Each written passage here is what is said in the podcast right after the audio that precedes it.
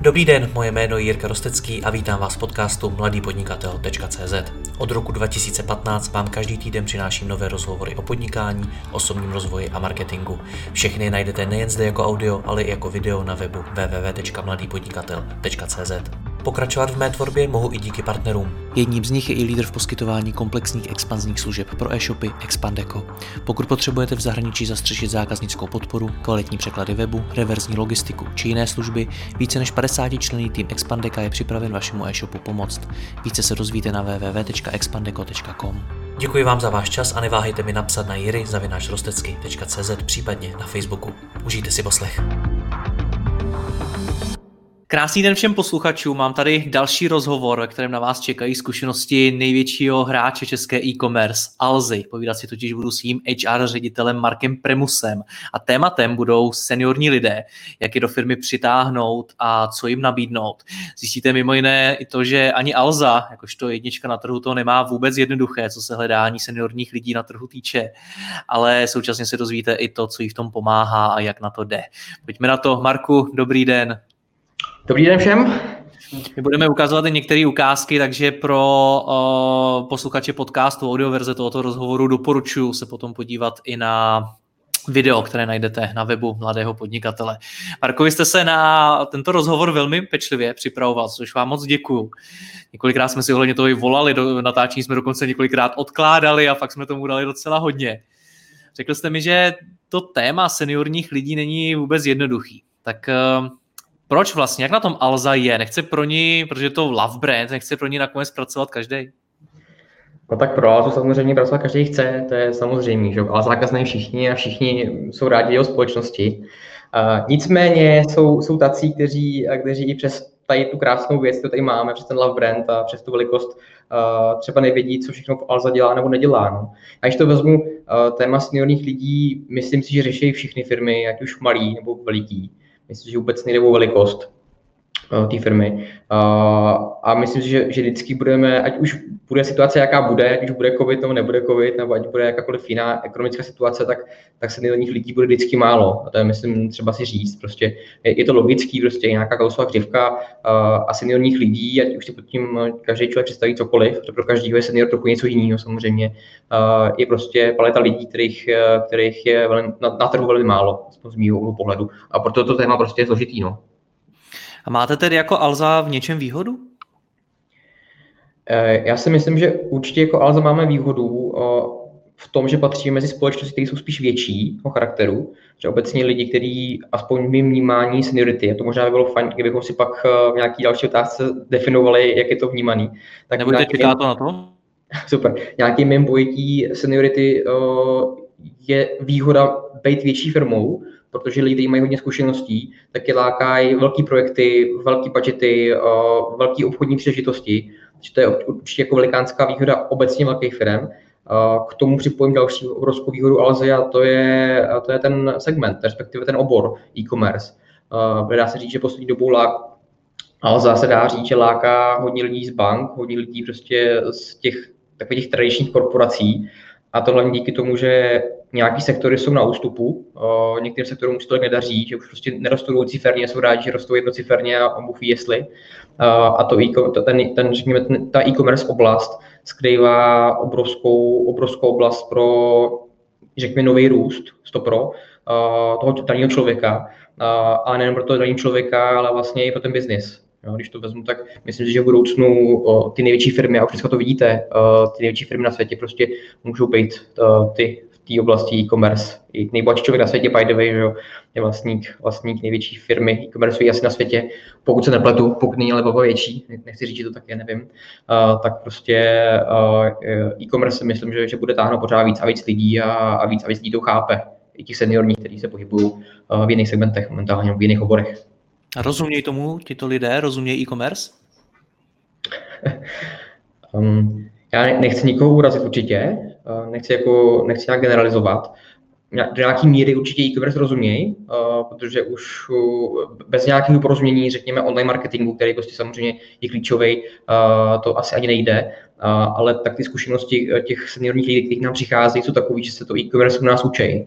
když, když člověk prostě přichází z firmy, která, která není e-commerce, tak to pro něj je velmi náročný přesun a, a my tu zkušenost máme prostě u nás, aby seniorní člověk k nám přišel, tak mu to prostě trvá minimálně rok, aspoň z mého úhlu pohledu, než se naučí nějaký základy toho, jak fungujeme, jak funguje Alza, to je nějaký jedno specifikum, a vůbec jak, jak funguje e-commerce. Ta e-commerce je, je hodně složitá, uh, hodně zakompano, hodně ty, ty obory, které se uh, váží na e-commerce, fakt specifický. To, ta provázanost vlastně a ty přesahy, a ten tlak na ty přesahy je, je velikánský. Jo. Já, já, třeba, když vezmu, vezmu z té svojí pozice nebo z pozice jakýkoliv ředitele v tak my prostě potřebujeme vidět, co, co řeší i ty jiné oddělení, uh, od financí, přes IT, přes, přes logistiku, přes prostě IMKT, přesahy musí být obrovský. A myslím, že ty nároky uh, jsou, si troufám říct, jsou prostě větší uh, v tom oboru e-commerce na přesahy.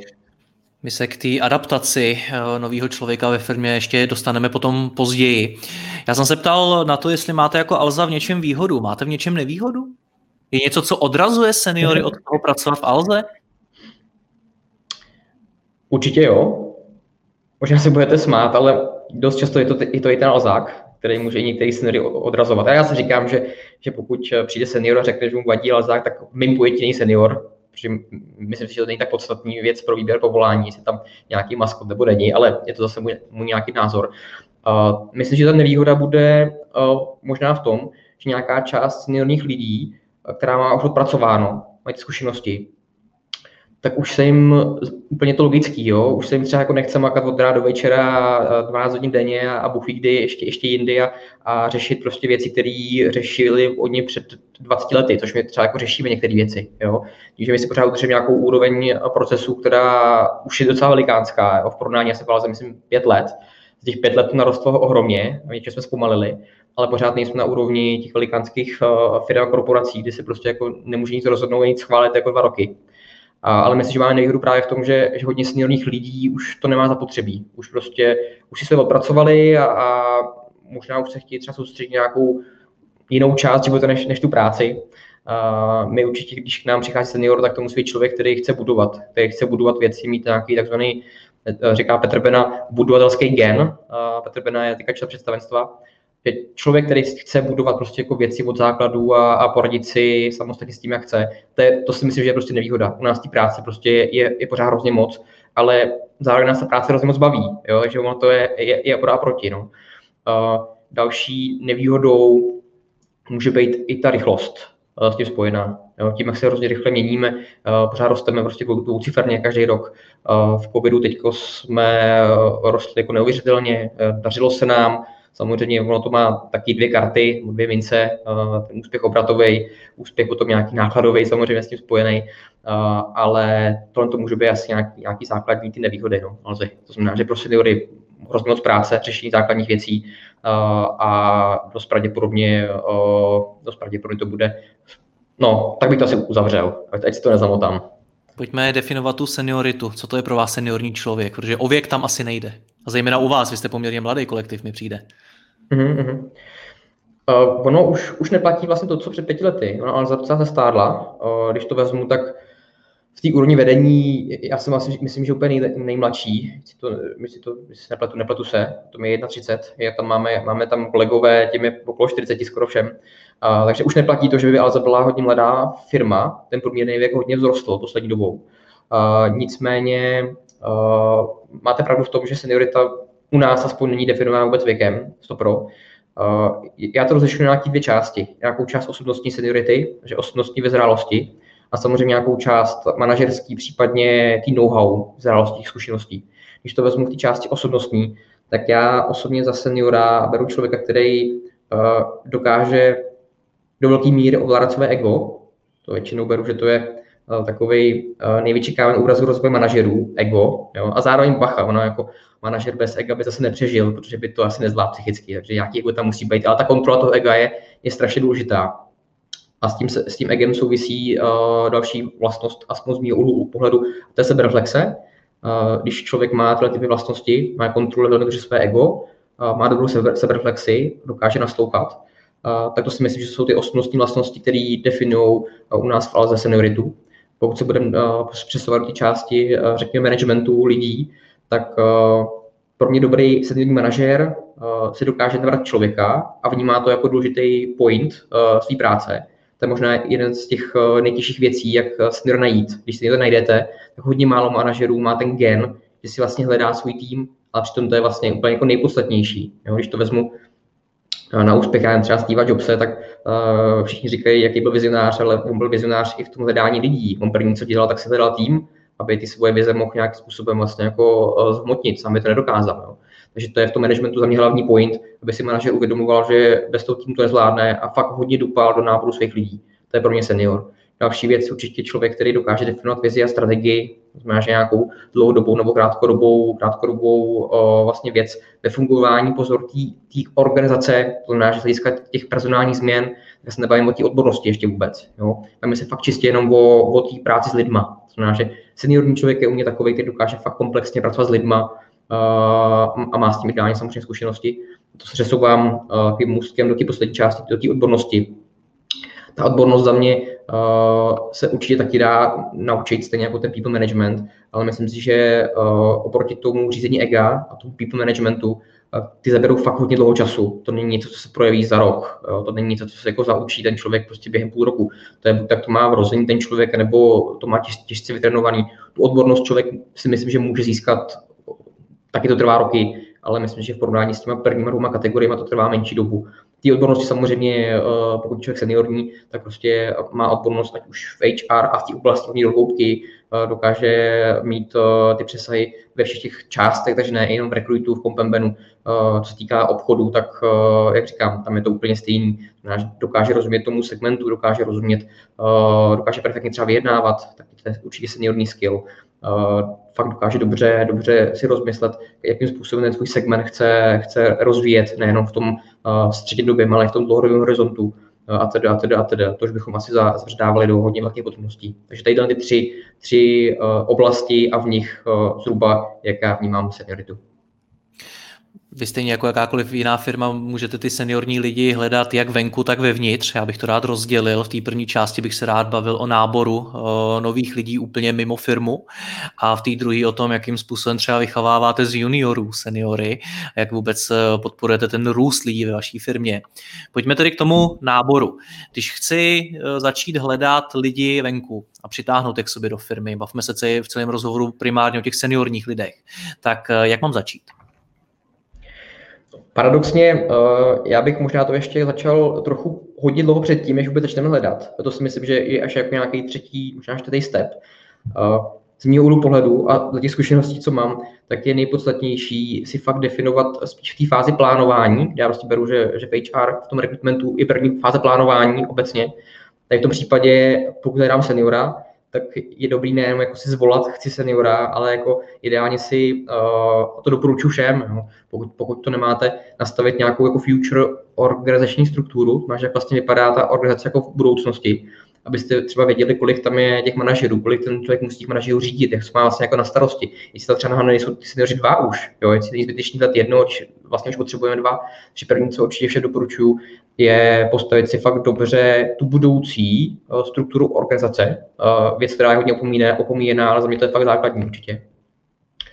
A, a s tím samozřejmě s tou, s tou strukturou souvisí uh, přemýšlení o tím, uh, v, jak, v jaký fázi ta firma je, jakou má jako velikost, jaký má ambice, jaký to vlastně je, je oddělení, případně i význam té seniority. Já jsme se bavili o nějakých třech stupních, ale to je upřímně, jo, pokud najdete seniora tady v těch třech stupních ve všech, tak je to celkem zázrak, si myslím. Vždycky najdete seniora, který je v něčem lepší, v něčem třeba něco horší a musí se rozvíjet.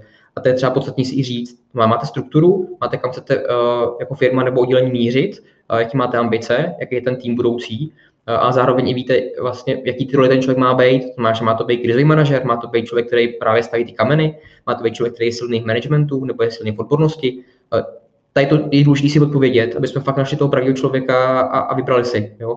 Čím konkrétnější to je, tím je to z mého úhlu pohledu lepší. Ať si plně může stát, že pak tomu výběrku uh, vybereme třeba člověka, který má trochu jiné preference, ale tohle to je fakt step číslo jedna. Bez toho já bych se jenom člověk jako nerad, nerad nabíral, nabíral, ať musím upřímně říct, že jsme to dělali a občas to třeba tak jako děláme, ale uh, že není čas například. Jo? Ale tohle je fakt fáze, kterou bych nikdy nepodceňoval. Nemůže se vám stát nic horšího, než že začnete hledat člověka, uh, ideálně si dáte smluvně ještě nějaký executive search, který vás, máte exkluzivitu, že vás stojí ještě peníze a po půl roce jste vyhodili milion z kapsy a nemáte nikoho a zjistíte, že jste vlastně to špatně. Jo? Takže z mého úhlu pohledu jste číslo jedna.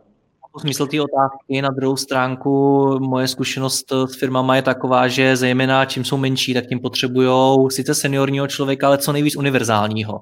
Potřebují, aby měl tu svoji specializaci, ale aby byl prostě uni- co nejuniverzálnější. Tak jak k tohle přistoupit? Mm-hmm, určitě. Uh, teďka možná ještě se vrátím k tomu, jak ty lidi hledat uh, a hnedka odpovím, odpovím na tu vaši otázku. Eh, po tom, co to naplánujeme, a to pak vrátím k té menší firmě, tak samozřejmě potom je důležitá ta fáze získávání, znamená, že jak ty lidi vůbec jako oslovit. Jo? A to si myslím, že bude potom podobný s tou malou firmou, že malá firma nemusí říct tolik plánování, chce člověk, který je, který je univerzální. A teď si budeme jako hodně bavit o tom, kde vůbec toho člověka jako získat. A jak se nevíme o výběru, ale o tom, kde vůbec ty kandidáty hledat, kde, jak je oslovit, jakým způsobem. Jo? malá firma oproti velké firmě bude mít právě ty nevýhody v tom, že například seniorní člověk uh, už asi kolikrát nebude chtít budovat ty věci úplně od počátku, až nějaký základní věci, které řešil prostě před 15 lety. To je jako velikánská, velikánská nevýhoda. A proto je velmi podstatný, pokud uh, si řekneme, že jsme menší firma a hledáme člověk, který je univerzální, my tomu na HR říkáme, jsme supermana, supermana. Jo, manažeři typicky tady supermany. Musíme je všechno a všem dokázat. Jo. Uh, tak uh, je dost důležité si definovat, v čem ta daná firma vlastně jako je dobrá, v čem toho seniora chcem přilákat.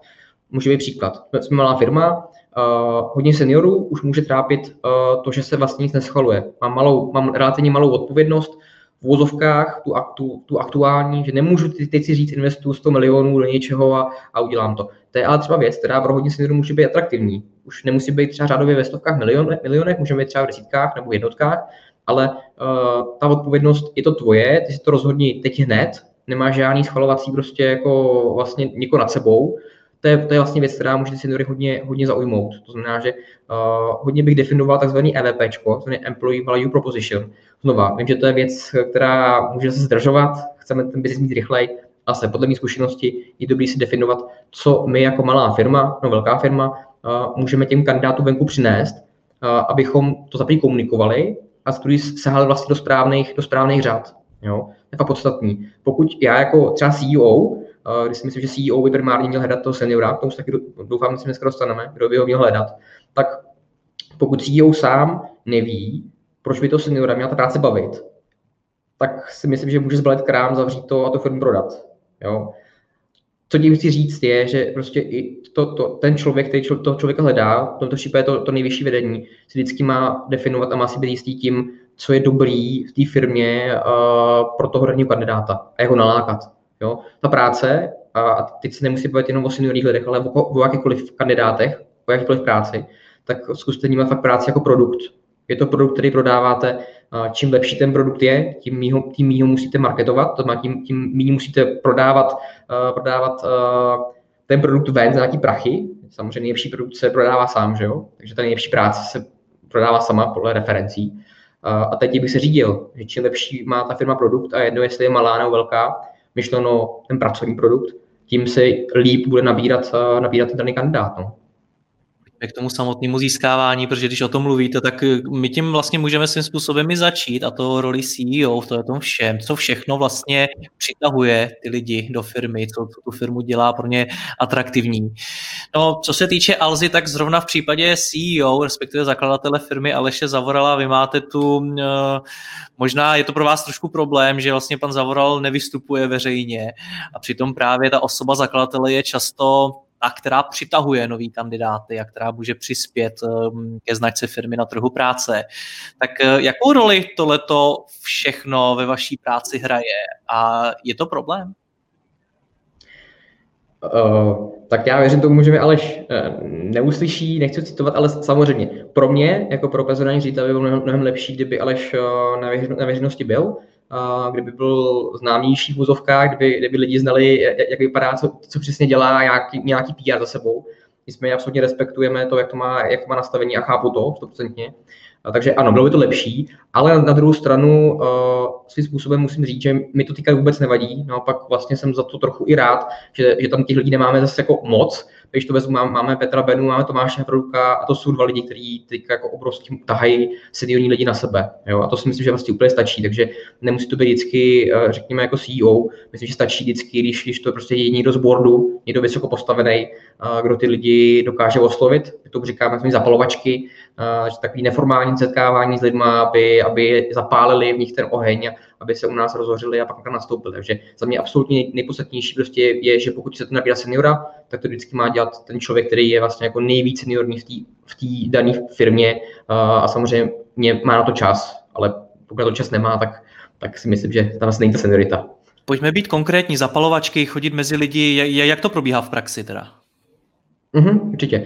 Uh, tak když, když to vezmu v praxi, hodně důležitá oblast, která možná může být podceňovaná, je určitě uh, nějaká práce se, se sociálníma sítěma, uh, typicky jako linkáč, Facebook. Uh, oni sice krátkodobě moc fungovat nebudou, uh, moc těch interakcí, respektive moc těch kandidátů z toho nebude první třeba rok, ale spíš jde o to dlouhodobé budování brandu. Jo že pokud bychom se podívali na, na linkáč Petra nebo, nebo Tomáše, tak uh, to bude nějakým způsobem nějak určitě, určitě jako rozfázovaný, uh, že, že uvidíte, jakým způsobem oni komunikují nebo nekomunikují. Uh, já mám tady připravených pár, pár screenů, možná vás prosím, kdybyste nazdílel. Uh, je to tam? Ty typicky, jo, je velmi důležité psát nějaký články. Petr už to nějakou dobu, je on zadal k sobě seniory, uh, psal, nám napsal článek, uh, vlastně proč být No, proč je vlastně být v jedničce je úplně jako jiná liga. Jo? Psal články o tom třeba přesunu z toho svého offline prostředí do čistě online. Uh, on se to hodně fáze naučil, taky hodně rychle vyrostl. A to si myslím, že je fakt, fakt hodně, důležitá, hodně důležitá věc. Když to vezmu dál, tak například přesně, to je ten další článek, třeba moje cesta z offline do online. Doporučuji taky hodně už starý článek, ale je to prostě první věc, který ten člověk u nás v Falze dělal. Petr nastoupil, a první, co identifikoval, řekl, hele, potřebuji seniory. Jo, a šlapal do toho úplně obrovsky, dělal s náma, s HR takový jako v úzovkách blbosti, že jsme mu tady dali uh, láhev s, s nějakým pitím a nás jsme napsali prostě, že to je jako business a on to pil, jo. A, a to je přesně to, co, co, co prostě od těch lidí Uh, já třeba jako HR to čekám, že prostě do toho půjdu po hlavě a budou chtít ty lidi hledat uh, hlava nehlava. Jo. Uh, další věc, uh, zkusit to trošku zvětšit, když jsme hledali nebo hledá marketing ředitele, tak to je věc, kterou prostě Tomáš sám, sám pušuje a, a, a píše dokonce, dokonce já bych byl samozřejmě nejradši, kdyby manažeři psali inzeráty, budu pak upřímný, ale moc manažerů inzeráty nepíše, ale například tadyhle ty inzeráty do vedení, tak ty vím, že, že z nějaké části určitě Tomáš na nich participuje a chce prostě, aby tam bylo napsané to, co uh, on chce a on má v hlavě. Jo. A teď to je fakt, fakt jako extrémně důležitá věc, která se ale, jak jsem říkal, projeví už až jako za nějaký čas. Zase tady třeba, tady třeba Tomáš nějakým způsobem zmiňoval souvězdí, souvězdí pomoci, když, když pušoval, znamená, patří to k tomu budování z mého pohledu toho, toho brandu. A toho brandu osobního v tomto případě.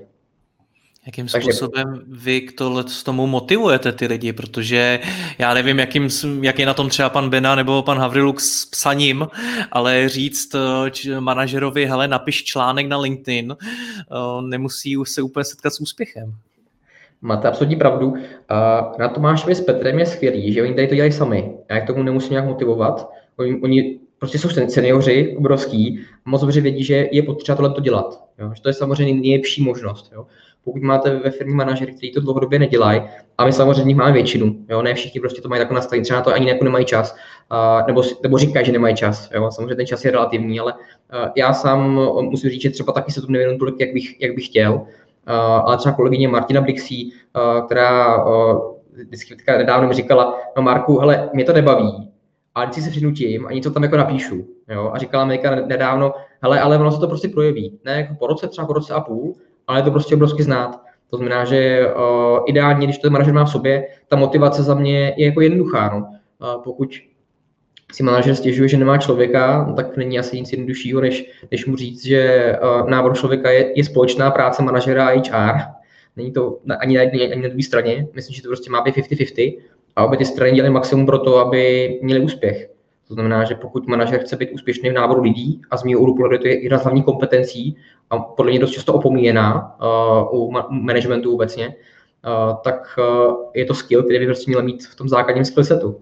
A motivovat, motivoval bych ho buď tak, a ještě jsou způsoby motivace, já řeknu u nás, jak to máme, máme to štěstí, že můžeme lidi motivovat i finančně, znamená, že já například mám tu možnost dávat nábor toho člověka do cílů. Máme kvartální cíle a já můžu říct, hele, tady máš třeba plácnu 15 000 korun v tom, že fakt aktivně participuješ na tom návodu toho člověka, dáváš články na linkáč, aktivně to lidi oslovuješ, aktivně vyhodnocuješ case study a teda a a.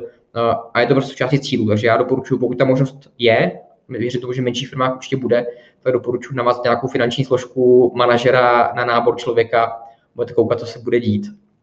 Pardon, a tohle se já nechci rozebírat eh, podmínky eh, konkrétních lidí, jo, ale takhle to mají skutečně i ty high-level manažeři v Alze, ale pan Havriluk nebo pan Bena, že mají prostě finanční složku navíc, nějaký bonus za to, když píšou na LinkedIn? Uh, oni dva ne, že beru, že to tu ty největší seniori u nás. Já se právě uh, jsem, že to zaujalo, ano. Uh-huh.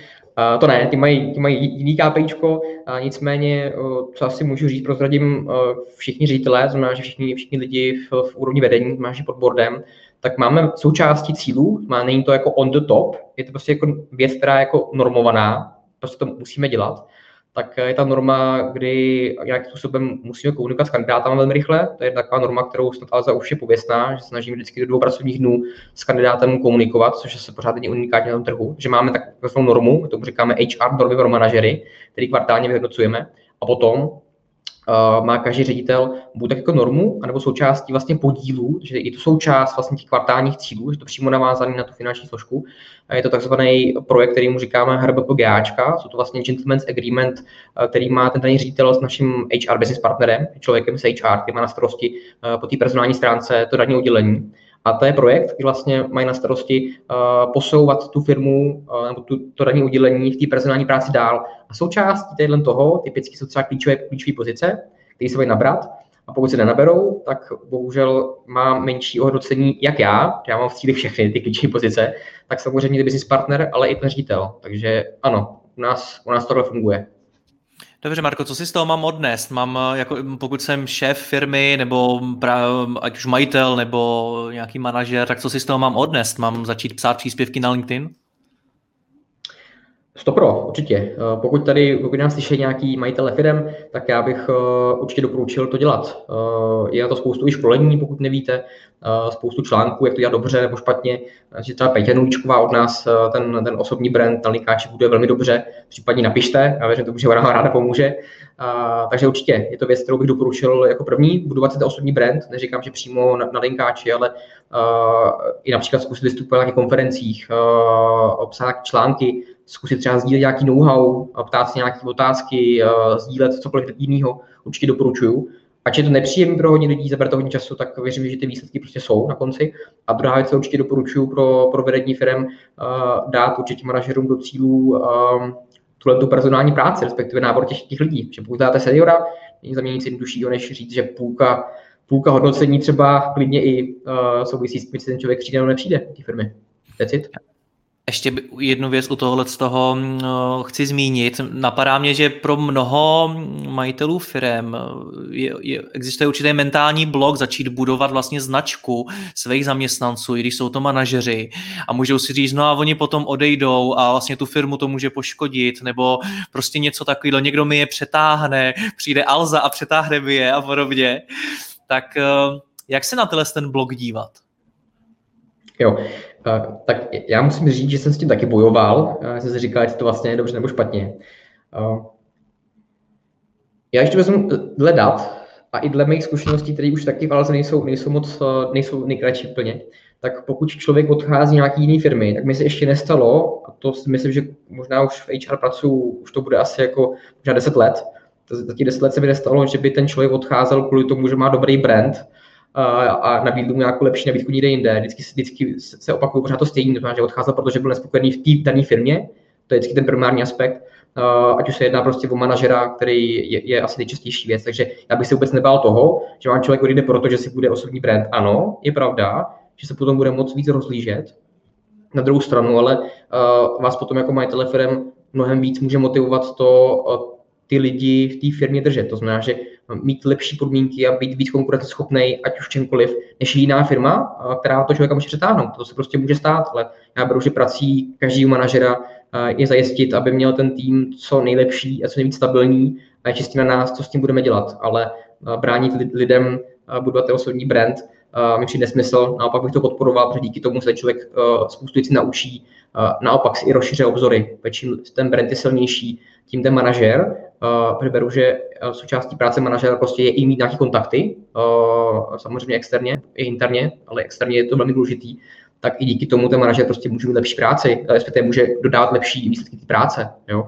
Takže já to vidím prostě jenom pozitiva a ať to vyzkouší, rozkouší to dva roky a pak za dva roky mi klidně napíše, že to nefungovalo a já se mu omluvím, že mi to mrzí, ale nevěřím tomu, že, že to tak bude. Když to někdo dva roky vydrží, nabízím veřejně, ať mi napíše a případně nabídnu třeba ale základ Lišovýho jako na revanš, že jsem se mýlil.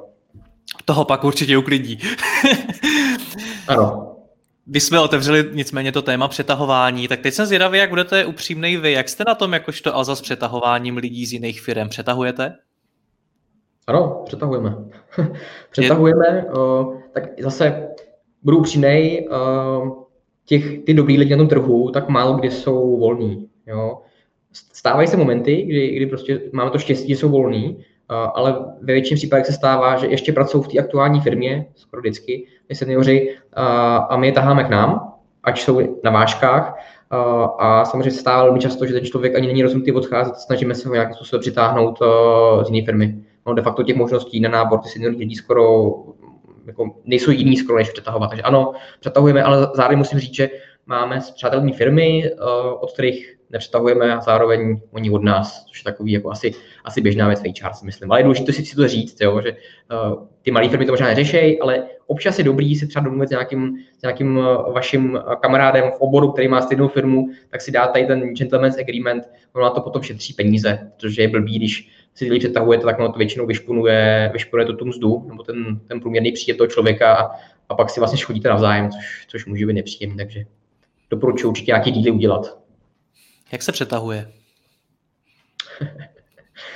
A velmi špatně, samozřejmě. A já musím říct, že to přetahování je know-how, který musím zase po nějaké zkušenosti říct, že určitě budou mít větší personálky, které se na to specializují. Už de facto budou mít databázy lidí, kteří umístili, kteří třeba se jim ozvou a, a pokud to ve svůj nemají zabezpečení nějakým způsobem, což ale většinou mají, tak je zkouší umístit kam jinam. Takže uh, to přetahování je fakt extrémně náročný. Když to řeknu, to přetahování těch seniorů napřímo, tak nám zase tak bez toho executive search uh, nejde, takže teďka hodně se soustředíme na to, nebo budeme se soustředit ten, ten, ten rok na uzavření určitě uh, další spolupráci s jinými agenturami, které nám s tím budou pomáhat.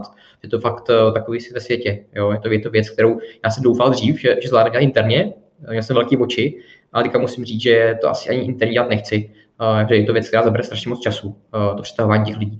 Pokud už někoho přetahujeme tak uh, úspěšně, tak se jedná spíš o lidi, kteří jsou v tý, řekněme, tom nižším managementu nebo u, u, u, jedná se třeba o specialisty a tam znova strašně moc záleží na tom EVPčku, že na tom vlastně, co pro to daný člověka může být výhodou v té dané firmě. My máme velkou výhodu v tom, že jsme sice velká firma a zároveň nabízíme tu možnost řekněme, rychlého schvalování oproti jiným firmám a velikánské svobody, že člověk tady může dostat za velmi krátkou dobu obrovské množství odpovědnosti a svobody a, a může de facto budovat, co on chce. A to je velikánská výhoda. Takže to přetahování, jediné, co doporučím, prostě je mít nějaký script call, který funguje, to znamená, že uh, zkoušet si nějaký tolky s těma lidma a pokud zafungovalo eh, nějaká, nějaká myšlenka nebo, nebo nějaká, nějaká vábnička, když to tak řeknu, protože ono přetahování hodně o vábení těch lidí, tak, eh, tak to používat eh, a asi nefunguje nic jiného než pokus, pokus omyl. No. Já no a jak vábíte teda vy? Když si jo. to představím, tak napíšete tomu člověku na LinkedInu a řeknete mu, hele, jsme Alza, jsme velká firma, ale za to u nás budeš mít i svobodu, přijď. Asi úplně ne, no. Uh, tak samozřejmě, taky to je možnost, je to možnost, akorát, uh, akorát když to vezmu, tak když oslovíte třeba 100 lidí takhle způsobem, tak si troufám říct, že vám napíše třeba jeden až, až pět, možná víc, nevím, už jsem to dlouho takhle nedělal, není to taková úplně náplň mojí práce. Uh, nicméně, co musím říct, že určitě funguje nejvíc je, a čistě, když se to žijete, jo, když prostě pracujete v nějaký velký firmě, napíše vám Tomáš Havrluk z boardu Alzy, nebo Petr Bena napřímo, zlinkáče, tak je to úplně něco jiného, když vám píše nějaký neznámý HR nebo nějaký nižší manažer. Jo? Takže uh, tady to vábení funguje nejlíp. Pokud zrovna Tomáš s Petrem třeba je nechcem zdržovat, to, to je řekněme úplně nějaký nejtěžší kalibr, který může vytáhnout. Nic těžšího asi už nevytáhneme, než, než jako napsání od Petra nebo Tomáše, tak potom, potom uh, funguje příslip. To znamená, že uh, pokud napíšete kandidátovi, hele, vyhlídnu si vás prostě Petr s Tomášem, pojďte se s ním potkat, popýtat si prostě o tom, jak se dělá biznis, minimálně třeba nazdílet know-how, že ne přímo jít, ne přímo vždycky třeba o tom hiringu, ale třeba o tom sdílení, výměně zkušeností, whatever, cokoliv, tak to je věc, která, která si myslím, že zafunguje. Takže čím větší šajba, tím je to lepší. A vždycky příslip, příslip toho setkání s tou velkou šajbou, když to takhle můžu říct, je určitě velmi motivující a ten konverzní poměr najednou se obrovsky zvyšuje. Takže určitě to využít. Co inzeráty? Ty jsme úplně přeskočili. Fungujou? Na ty seniorní pozice takhle, můžou fungovat, ale já bych na ně určitě nikdy nespoléhal. Takže není špatně tu seniorní pozici zveřejnit, ale zase hodně velkých firm vlastně ty není pozice ani nezveřejňuje. Jo. My jsme vlastně byli jedni možná z mála, který ty fakt vysoké pozice zveřejňovali. Už ani teď všechny pozice nezveřejňujeme eh, vysoký. Občas si prostě hledáme bez toho, že bychom je zveřejnili. A ten inzerát může přinést kandidáty, a, ale pozor, ta zkušenost z mého úhlu pohledu je taková, že nám většinou přinese kandidáty, kteří jsou o level nižší, než potřebujete. Jo, že když, když vypíšeme, eh, já nevím, kdybychom vypsali třeba moji pozici a personální ředitele, tak věřím tomu, že dokáže najít dobrý divizní ředitel nebo dobrý business partnery. Jo. A proto je podstatný podle mě spíš dělat, dělat ten jako search aktivní, než vypisovat inzerci. Z toho nám moc lidí nenastoupilo a teďka nechci kecat, ale mám takový, takový dojem aspoň. No a stejně, je, je teda důležitý říct do toho oboru, protože ta e-commerce zase není tak velká. Já naprosto rozumím tomu, říkal jste to i na začátku, že přetahujete i z bank a prostě z jiných odvětví. Ale hraje v tom všem nějakou roli to říct to tomu oboru, rozhlásit tohle, hledáme marketingového ředitele, měli byste to vědět, kdyby třeba zrovna vás to zajímalo? Určitě jo, to určitě funguje. A k tomu je dobrý pak ten inzerát, to znamená, že co funguje je ten post třeba od, od toho Tomáše, od Petra nebo od někoho z Alzy, když to pak nazdílí, to je určitě věc, která funguje. A může to oslovit některou část seniorních lidí, může, jo? ale jak říkám, pokud to seniora hledáte, tak je dobrý zvolit víc, víc cest, nikdy nespolehat prostě jako na jednu. Buď tak, to, buď tak pokud zvolíte jednu, tak ten návod bude trvat strašně dlouho a, a možná to bude i, jako, i, i špatný nábor, ale nejvíc se nám prostě osvědčilo a myslím, že i dlouhodobě možná bude fungovat všem, nevím, možná se neschodneme, je prostě zkusit prostě víc kanálů narást, že jak aktivní search, jak personálky, jak inzerci, bombardovat tím svět a z nějakého toho kanálu to nakonec přiteče. A myslím si nakonec, že pokud, uh, pokud nějaká firma má uh, ten hire úspěšný třeba z uh, inzerátu, si stejně myslím, že je dost velká možnost, že ten, uh, že ten přístup na inzerát byl způsobený nějakýma ještě jinými aktivitama, než jenom tím samotným vypsaným inzerát, například nějakým článkem, například něčím jako jiným a teda, a teda, a teda. Takže není tak důležitý vlastně uh, z mého pohledu, uh, kde, kde je ten výsledný zdroj, protože ono kolikrát to nemusí být pravdivý, důležitý je ten hire, rychlejší. Takže asi tak. A nejvíc, nejvíc hireů si myslím, že prostě bude uh, personální agentur, který dokážou, dokážou pro zadání mm, docela dobrý kandidáty v dobré kvalitě přitáhnout z těch databáze a je to většinou nejjednodušší cesta. Aspoň na závěr, na závěr této části ohledně toho získávání bych eh, vás chtěl ještě poprosil o jednu věc. Řekněte mi, Nějaký konkrétní kroky, pokud poslouchám ten rozhovor a chci začít budovat svůj brand jakožto zaměstnavatele, tak eh, co jsou ty věci, na kterých můžu začít pracovat? Jak k tomu mám přistoupit? Mm-hmm. Brand teďka zaměstnavatele nebo ten osobní brand? Eh, brand zaměstnavatele jako ty firmy, abych byl mm-hmm. sexy firma, pro kterou chtějí lidi pracovat, ty správní lidi, seniorní lidi. Dobře, dobře, rozumím. Uh, no asi úplně první, uh, úplně první, co bych udělal, zase možná to bude působit blbě, už, už, jsem, už jsem to jednou říkal, tak je definice toho EVPčka. Máš definovat si vlastně Employee Value Proposition. Uh, to si fakt myslím, že je dost podstatný. Jo, ono hodně firm na to zapomíná, my třeba taky jsme za šestým definováním jako dost, dost pozdě, ale vlastně definovat si vůbec, jaká ta firma je, to je první věc. Jo? A tam do toho se dávají i ty negativní věci. Jo? Stopro tam prostě mají být. Vedle toho si postavit, uh, jak vlastně chce ten CEO nebo ten ředitel té firmy, uh, aby taková ta firma byla. Jo? Aby jsme vlastně měli ten stav aktuální a vedle to ten stav, který mají budoucí, a pak podniknout kroky uh, do toho tam jako dojít. Má, že být taková firma, kterou jako chci být.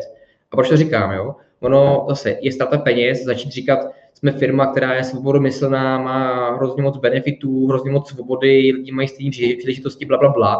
Ale když je to, když je to lež, tak je to úplně zbytečný, absolutně. Takže první, co doporučuje, sepsat si někam na papír klidně, papír jako pravdu, jaká vůbec jako jsme firma. A, a pak tu pravdu vzít a hodit ji do světa. Jo? Každý brand může být jiný, ale ta pravda u těch kandidátů může způsobit uh, věci, které jsou jako neskutečný. My kolikrát kandidátům říkáme fakt pravdivé věci a oni uh, jsou z toho úplně unešení, říkají, no to je super, že nám konečně říká někdo i ty negativní věci o té firmě. No, že já třeba mám, mám poslední kolo s kandidátama některýma a já v tom posledním kole je předmluvám, aby do Laze nenastoupili. Říkám jim, co všechno je v na prd. Takhle jako doslova uh, a snažím se jim přesvědčit o to, aby k nám prostě nepřišli. Jo?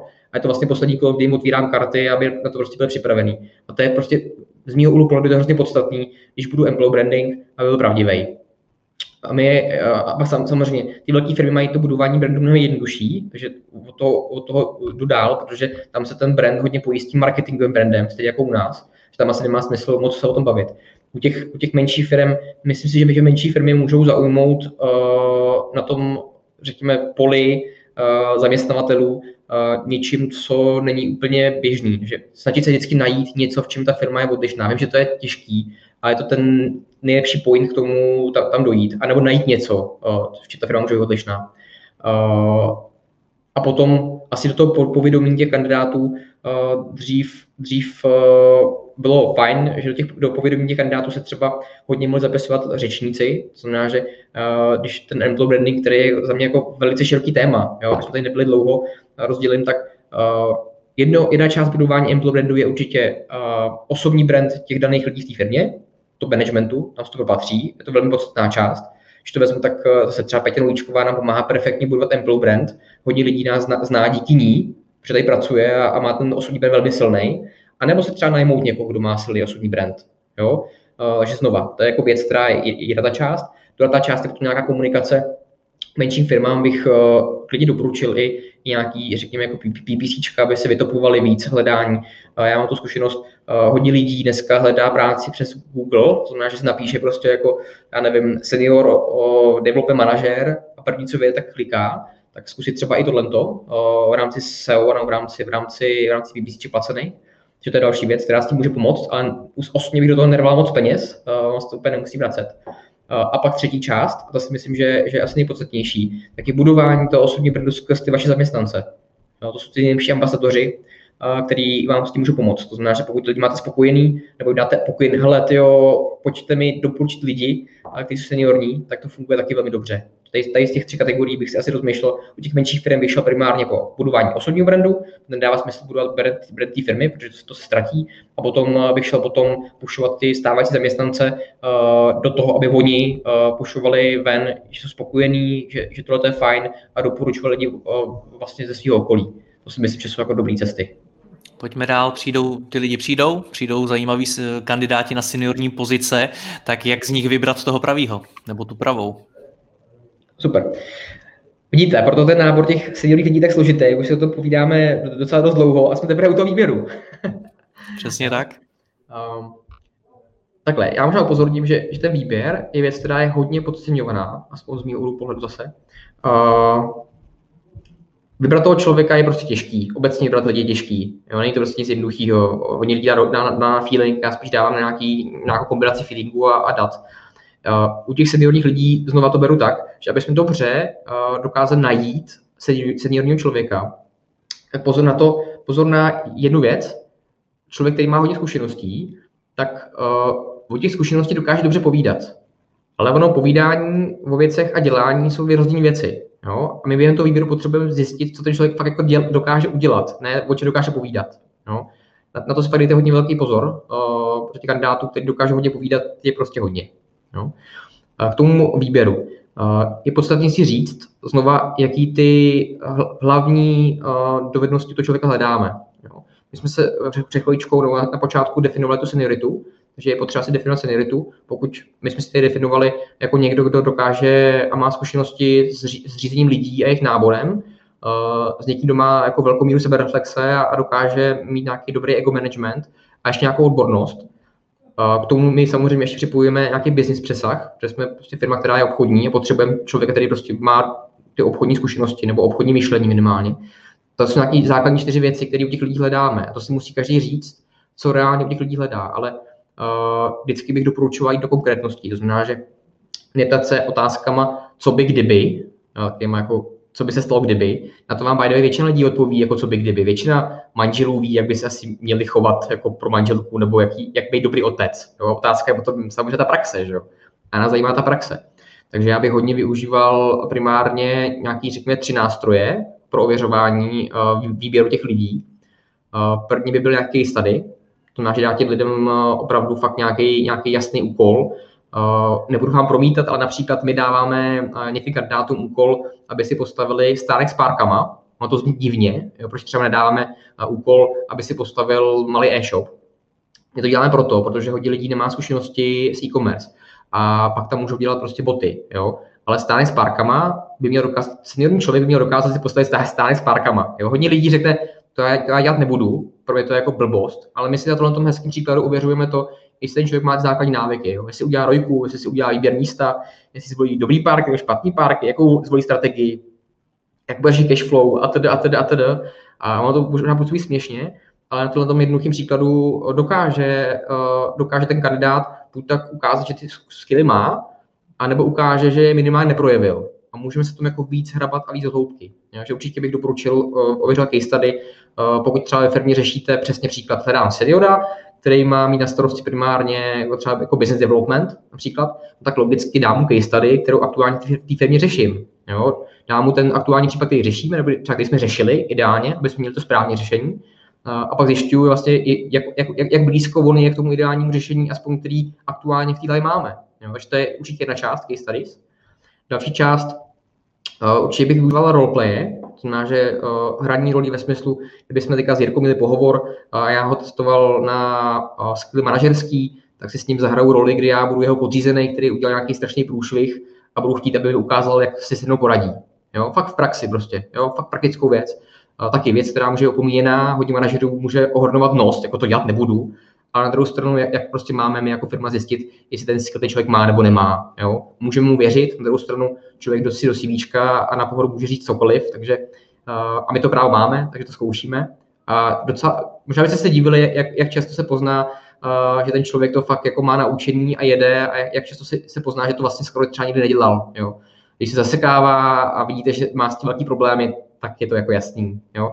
Neříkám, že to hnedka vlastně K kritérium, jo? to se dá naučit, ale je důležité, aby, aby ten člověk, uh, aby jsme to minimálně zkusili. Takže uh, case study, roleplay, potom můžeme zkoušet, zkoušet samozřejmě behaviorální interview, taky věc, která je hodně opomíjená, ale já například, pokud manažér zná behaviorální interview, ten pojem, tak já už feeling si říkám, hele, ten možná bude seniorní, když už to ví, co ten pojem znamená a umí takhle způsobem nabírat. Jo? Tak pak to samozřejmě ověřujeme. Jo? Ať, tu, ať zkusí ten, ten, ten ten manažer uh, třeba to behaviorální interview udělat, ale minimálně my zkoušíme třeba, uh, jakým způsobem v minulosti něco řešil. Jo?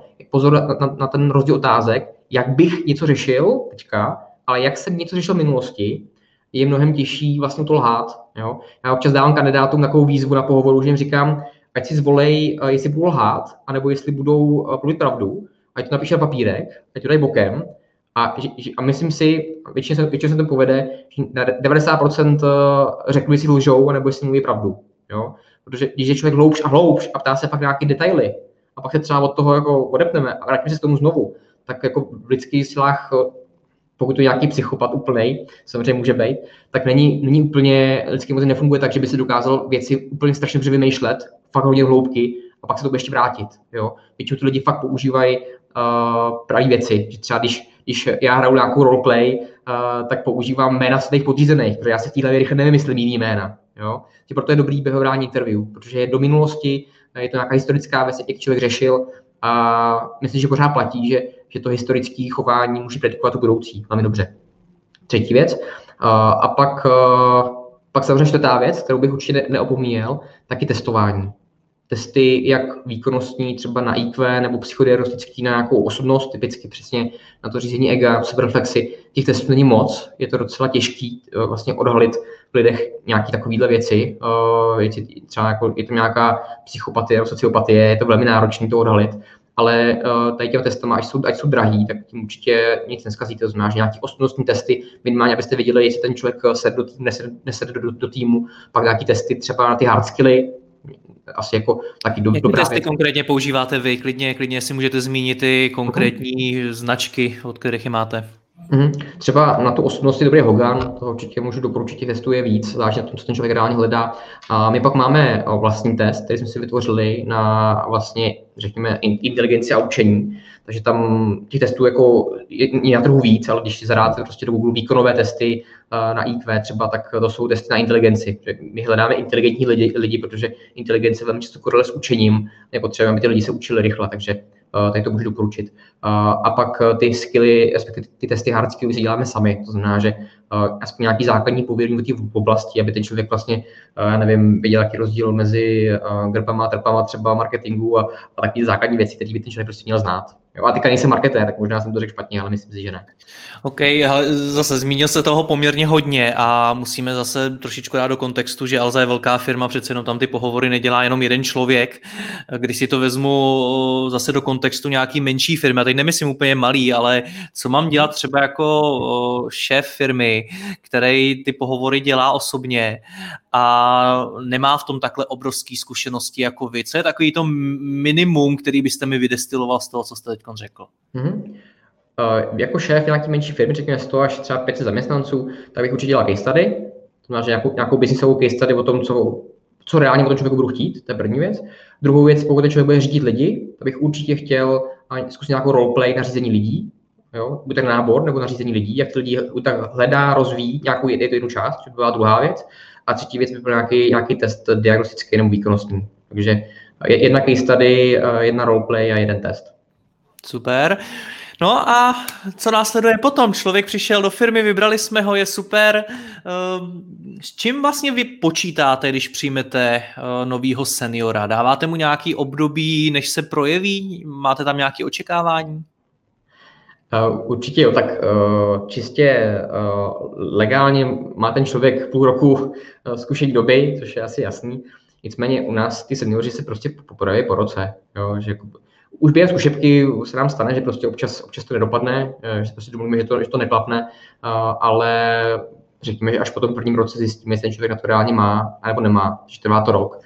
Eh, když nám nastupuje senior, tak ono to vlastně bude podobný jako u ostatních lidí, nastupují. Je, je strašně podstatný uh, ho dobře adaptovat. Uh, čím, čím víc znalostí a, a principů do člověka narvete na počátku, tak tím se vám to potom vrátí. Znamená, že u nás je podstatný, uh, ať už seniorovi nebo normálním člověku, najít takzvaný buddyho, člověka, který ho nějakým způsobem neformálně seznamuje s tou firmou, jo, vazby, kam se chodí na oběd a teda, teda, teda, což v dnešní covid době je tak náročný relativně. A pak samozřejmě je podstatný fakt, fakt jako dobrý vladěný adaptační plán, aby ten člověk prostě jako netrávil čas se sedí někde a řešil věci, které jsou nepodstatné. A zároveň zase je dost důležitý ho nevodit za ručičku, to znamená, že vybalancovat to tak, aby třeba půlku času měl naplánovanou, půlku času uh, měl svobodnou v tom, aby si on sám už rozhodnul, v čem se chce on adaptovat. To znamená, že my třeba s těma nejvíce seniorníma lidma se bavíme o té adaptaci, my to ne, jako nenařizujeme, ale říkáme jim, hele, máš takovéhle oblasti, uh, z pohodu třeba ideálně, že jo, bez, z pohodu byste měl zjistit, jako v čem ten člověk je slabý a čím je silný, tak i na základě toho tu adaptaci upravit. Uh, ale to znamená, že první věc se o té adaptaci bavíme, uh, jakým způsobem, kam má směřovat. Uh, u nás třeba máme Alza Basics, uh, to znamená, že jsou nějaký, nějaký testíky, které člověk musí splnit ve zkušebce, takže ty seniorní lidi jich mají samozřejmě nejvíc, tak to je první věc, po který jdeme, aby ještě splnili. Uh, to je pro nás takový jako první, první záchytný bod, že to zvládnou ale abych, eh, abych eh, se nebavil obecně, tak prostě za mě nejpodstatnější je eh, stanovit buddyho a stanovit si dost času s nadřízeným. To máš nadřízený, by měl trávit fakt hodně času s tím člověkem, ideálně třeba nějaký stínování, aby do něj narval co nejvíc základů, který ten člověk potřebuje. Bych doporučil takových 50% času, kdy to má naplánovaný, 50% času, kdy se může učit sám, anebo kdy naopak může si sám v té firmě vyhledávat, co, co, co, co zrovna on potřebuje a na tohle to neříkáme, že máme nějaký patent. Jo, a ta adaptace může být eh, ve firmách různá. Dobře, říkáte, že u vás se seniorní člověk projeví až po roce. Tady se vrátím k těm očekáváním. Tak eh, jaký očekávání od nového seniorního člověka v prvním roce u vás máte?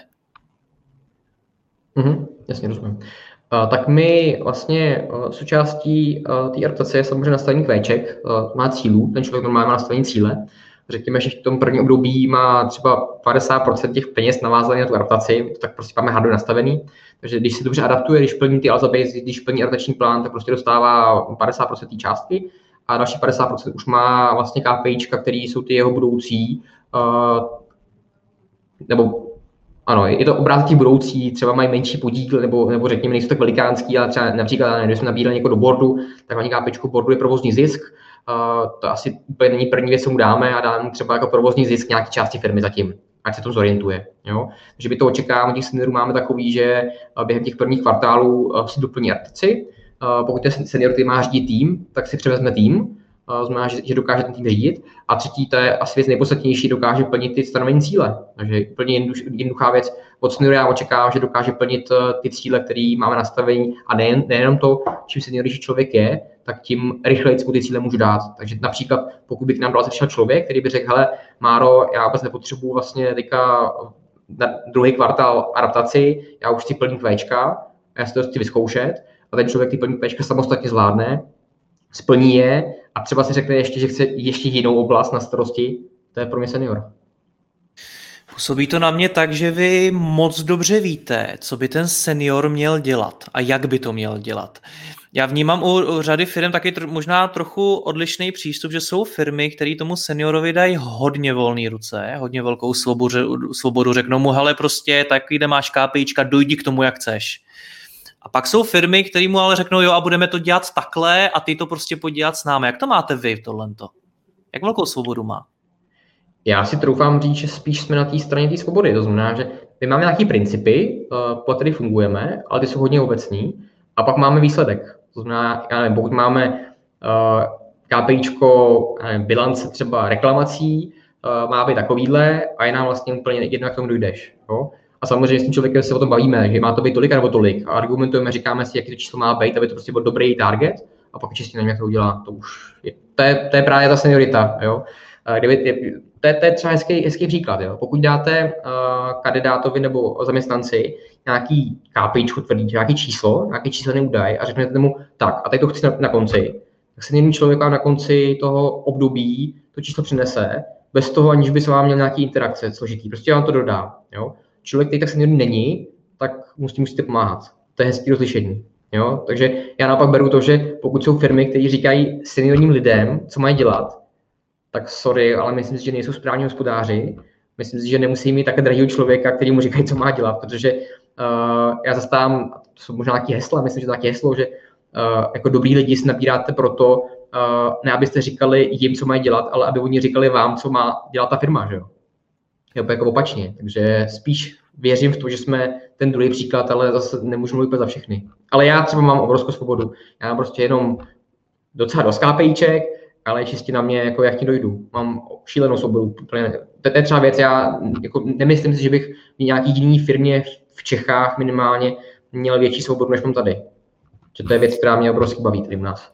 Ještě mě k té adaptaci a obecně k těm nastavení podmínek zajímá jedna věc a to je to je ten stres, protože vy už jste asi po druhý taky zmínil, že těch KPIček na sebe, na sobě máte poměrně hodně a té zodpovědnosti a vždycky jste u toho tak jako vydech.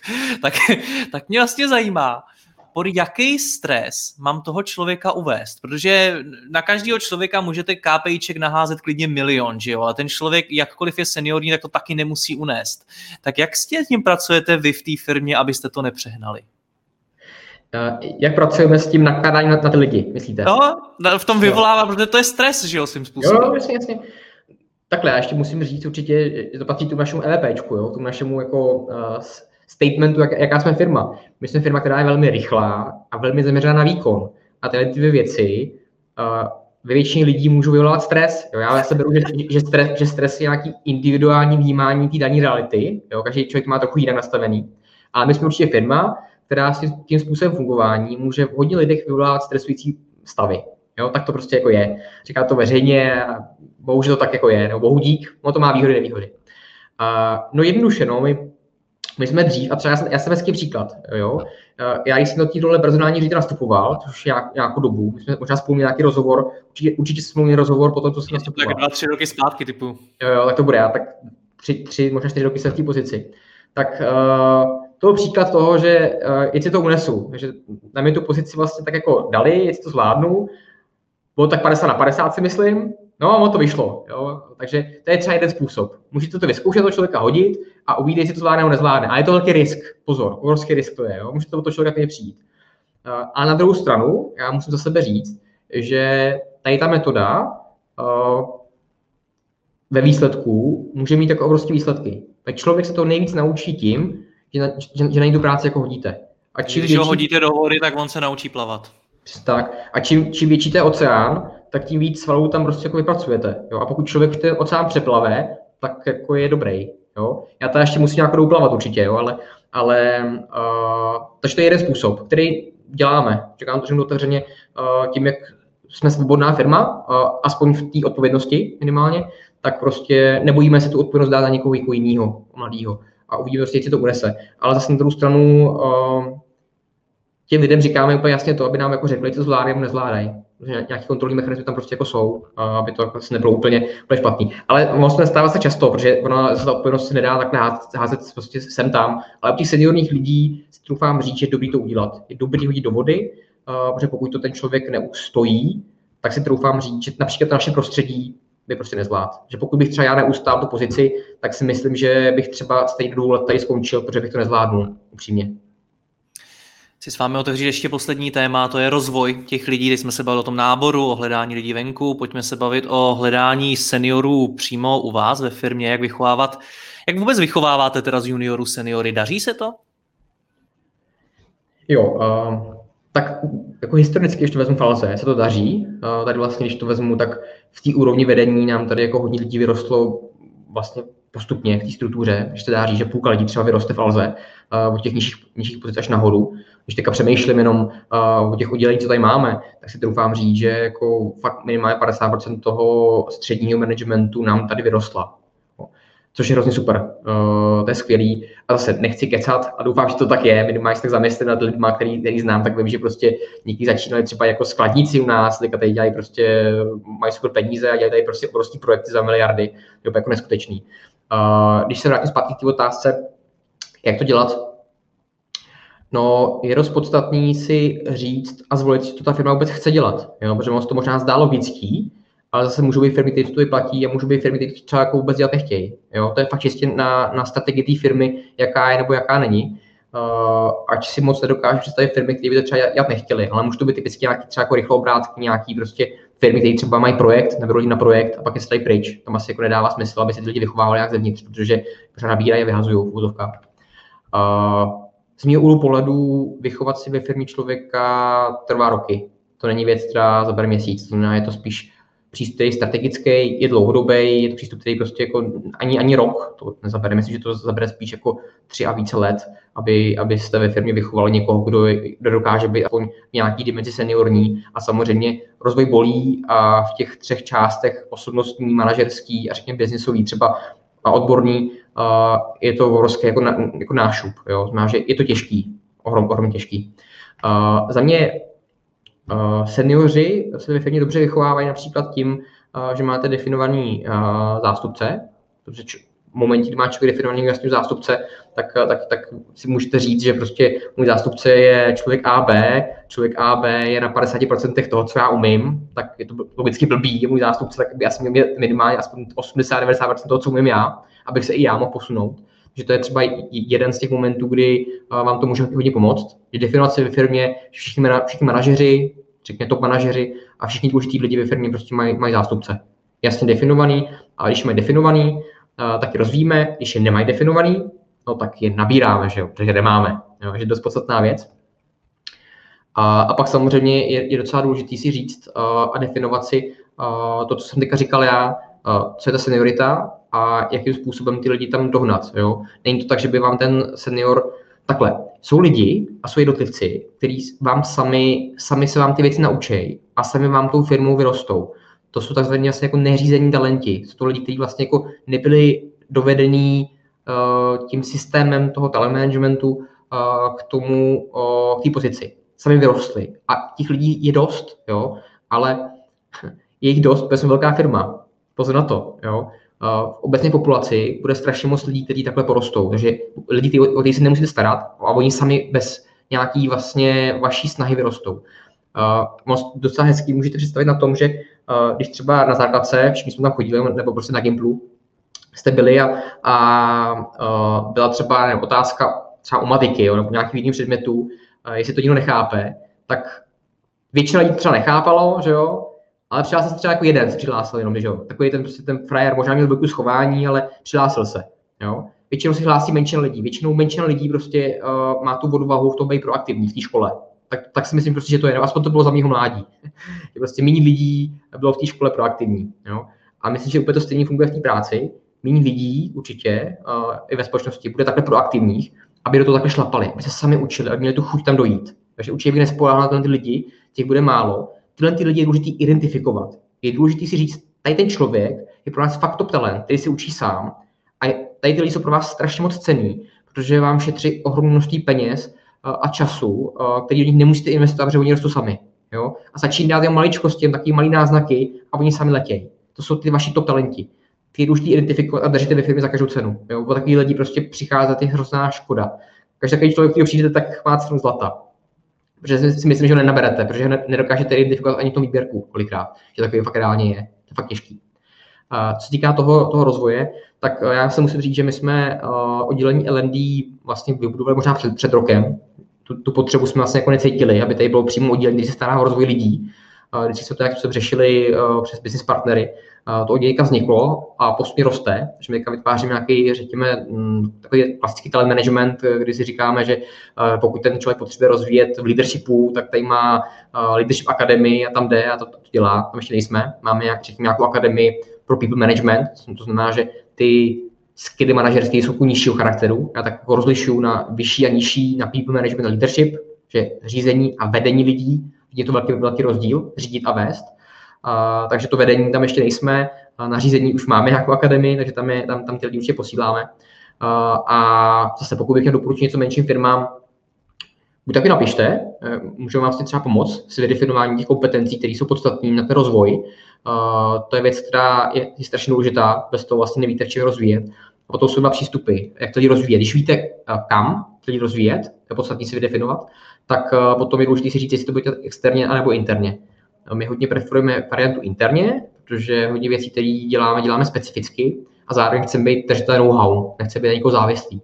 A samozřejmě druhá cesta externě, eh, kde to sdílení té dovednosti může být trochu jiný, ale když ta firma nemá jinou možnost, tak to tak ale je. Ale i malým firmám bych doporučoval, aby pořád velkou část školení učili lidi interně, protože od lidí, kteří to prožili, kteří to reálně dělají a mají tu přímou experience, tak ten, to předání té dovednosti je vždycky lepší než od lidí, kteří to třeba nedělají a jenom to školej. Jo? Takže uh, takhle asi bych to jenom, jenom schrnul. Já vás vím, že vy pracujete s něčím, čemu říkáte rovnice Alzy. Co to je? Je to tak, je to, když to řeknu, tak je to takový spíš jako koncept, na který navazujeme. Rovnice Alzy, eh, tu, no to není úplně rovnice Alzy, je to rovnice e-commerce, kterou definoval uh, Tomáš Hrduk vlastně říká, že e-commerce eh, je, je tvořená eh, biznisem, IT a managementem, těma třema, třema skillama. Uh, a jsou to vlastně dovednosti, které od těch lidí očekáváme jak při tom náboru, tak při tom rozvoji. A jak se snažíme spíš nějakým způsobem definovat, definovat postupně něco, co se týká tady té oblasti. Že mám takovou, takovou část, možná když, když nazdílíte. Je to tam, ano.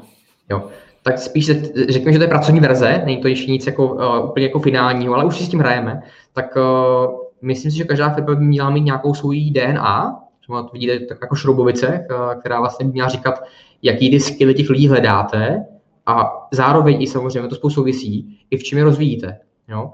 A já, já jsem se vlastně už hodně bavil o, o těch oblastech uh, té seniority, tohle to facto kopíruje uh, to, co jsme si říkali. To znamená, že u nás, uh, když to člověk nastupuje, tak my určitě nějakým způsobem řešíme uh, jeho osobnostní kvality, ať už jakýkoliv jsou, uh, že nějaké preference byste určitě mít měli, jak ty lidi do té firmy hledáte a jak to, to jako testovali.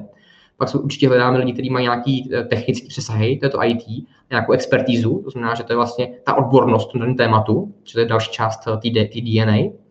Uh, pak pokud hledáte lidi, který, uh, který buď tak řídí lidi, uh, tak určitě hledáte lidi, kteří zvládají management.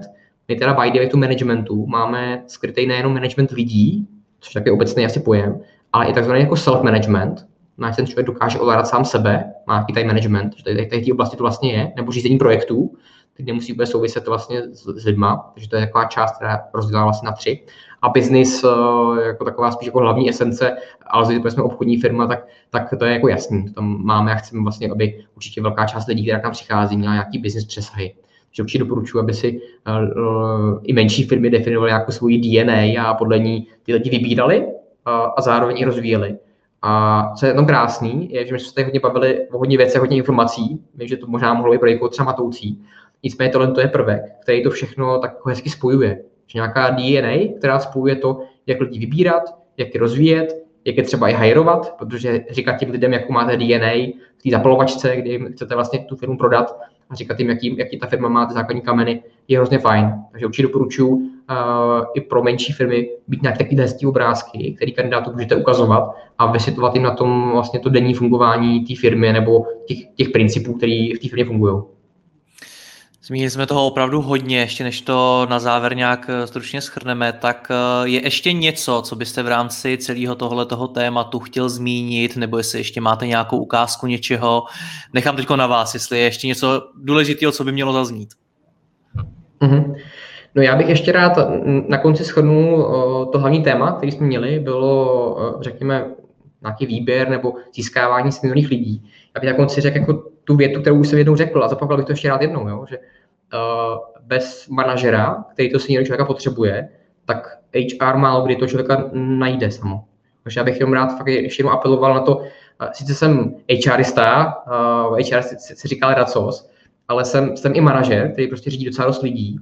A z toho hlediska manažerského prostě říkám, že třeba sám za sebe vím, že ta kompetence hledání těch lidí byla věc, kterou kdybych si dřív uvědomil, tak jsem mohl být mnohem lepší eh, personální ředitel, eh, než jsem. Takže doporučuji jenom hodně se zamýšlet nad tím, jestli jste jako Steve Jobs, uh, jste vizionáři, který, který chtějí dělat skvělé produkty nebo chtějí mít skvělé služby a jestli děláte podobně, jestli, jestli běháte po firmě nebo po, po, po trhu nebo teďka asi po online novém trhu a hledáte ty nejlepší lidi k sobě, protože bez těch lidí to prostě nezvládnete. A to je třeba si uvědomit. Takže to bych chtěl asi na závěr říct. To je podstatně takový velký nešvar uh, manažerů, že prostě beru, že nábor lidí je, je agenda HR, já beru, že nábor lidí je agenda primárně managementu. Úplně poslední z mé strany, pojďme to schrnout ještě do nějakých akčních kroků, protože pokud poslouchám je ten rozhovor nějakou hodinu, hodinu a čtvrt už skoro, tak z toho můžu mít hlavu jako balón.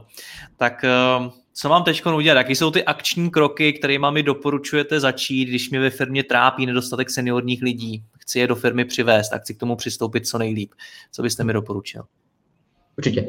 Tak uh, určitě bych doporučil obě cesty, to znamená, že jak cesta toho nastartování toho náboru jako takového, tak ta cesta identifikace a, a případně rozvoje lidí zevnitř. Že dvě cesty uh, odlišní, ale obě naraz bych určitě dělal, ať je ta firma jakkoliv jako je. Jo? Asi nebo když je ta firma jako pětičlená, tak asi, asi jdeme čistě náborovou cestou, ale uh, u většiny firm si myslím, uh, těch menších a středních, obě cesty jsou prostě jako adekvátní a jsou správní. Takže jít oběma cestama.